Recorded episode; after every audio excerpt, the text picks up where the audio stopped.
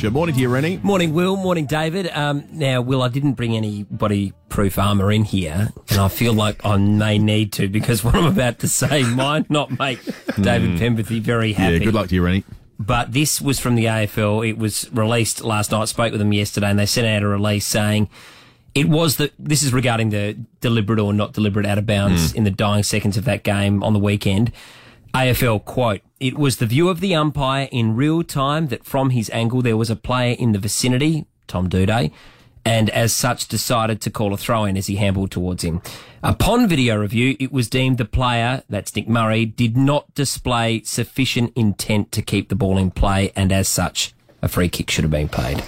See, look, that's fair enough for the AFL want to say that. What I don't understand, though, particularly at a time when the AFL is trying to limit the reputational attacks on umpires, why not go through the entire game then and start going to a dodgy free that Melbourne might have got at the 12-minute mark, or a crook holding the ball that went the Crows' way in the 3rd-minute mark of the second quarter? Because there's cumulative things that happen where teams get a run-on, and sometimes they get a run-on from a dodgy decision in their defence, ball gets cleared, then there's a 50, then it's like one of those 12-point turnaround situations. Things like that can happen and change results in the third quarter. So why, aren't they creating a rod for their back here? Yeah. What happens if this happens in a prelim final? And this is it, and I think they are wrestling with that for sure. I think it's to appease fans and to seem transparent, but you make a good point. Because the world's gone soft, that's why. Can I do my old man rant about this? Go for it. Sometimes it's just not fair. Umpires are people and it doesn't work out. But we live in a world now where everyone needs an explanation of the injustice and why it didn't work out the way they were promised it was going to be. It's sport. Sometimes it happens your way. Sometimes it doesn't. Yeah. Sometimes it happens in the first minute. Sometimes it happens in the last. Suck it up and move on. If you're an undefeated side and you're crying about an umpiring decision that made you lose to a team that had half of its players who'd played under 20 games, you're the losers. Yeah, totally. 100%. Well, that's good. 100%. I like that. Good, strong stuff. But what about the crystal balling over in Melbourne, though? Because, clearly, if the out of bounds had been paid, Melbourne would have definitely got the free, definitely at least kicked a point and drawn the game, or probably kicked a goal, but then probably gone on and won the grand final.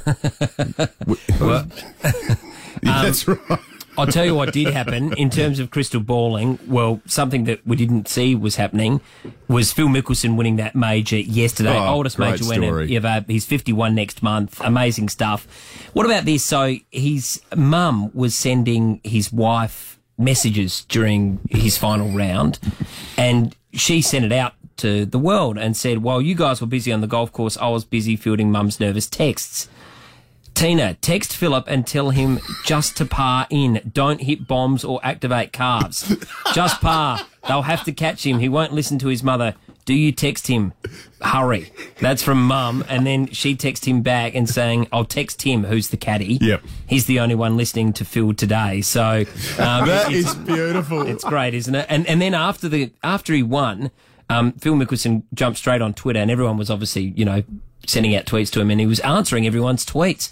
So, he's a different unit, isn't he? He's a different unit. He was sending some amazing stuff. So this one person texted, "Hey, Phil, I hated you growing up," and tagged him in. "I hated you growing up for some reason, but impossible to still hate. You're an awesome dude and an even better golfer. Congrats." Phil Mickelson writes back, "I understand. I'm best taken in small doses." I love the mum text is just that she calls him Philip. Yeah, you tell Philip. Just a par in. Stop hitting bombs. Stop trying to smash it down the fairway. Just nurse it down there. She's got the tone of an older person texting as well, hasn't she? Yeah. Stop hitting bombs. It's just nice that and no matter who you are and what you do, and he's won a major championship in golf again at 50. The bloke is right up there in his craft. But you'll never stop getting advice from Mum. Yeah. It's nice to know that no matter who you are, come on now, Philip. Yeah, just lay up.